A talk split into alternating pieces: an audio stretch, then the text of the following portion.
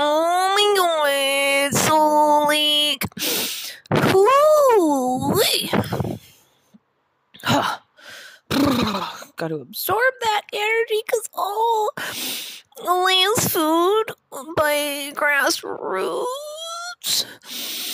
Oh, honey. Oh, it's giving me life. Oh, Leah, your food. It's giving me life, honey. Oh. It's like before Alea's beautiful creations, I was dying inside. And I like just like felt like I had no energy and was like depleted and just like couldn't function and like did not compute. But now I feel ooh energized. I feel like Alea, you're like actually giving me life in your food. And that's beautiful. And I love you. And I am thankful.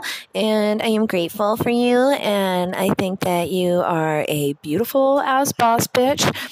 Evie is just about to go be a cunt because she wants to trigger my PTSD and she's a little bitch.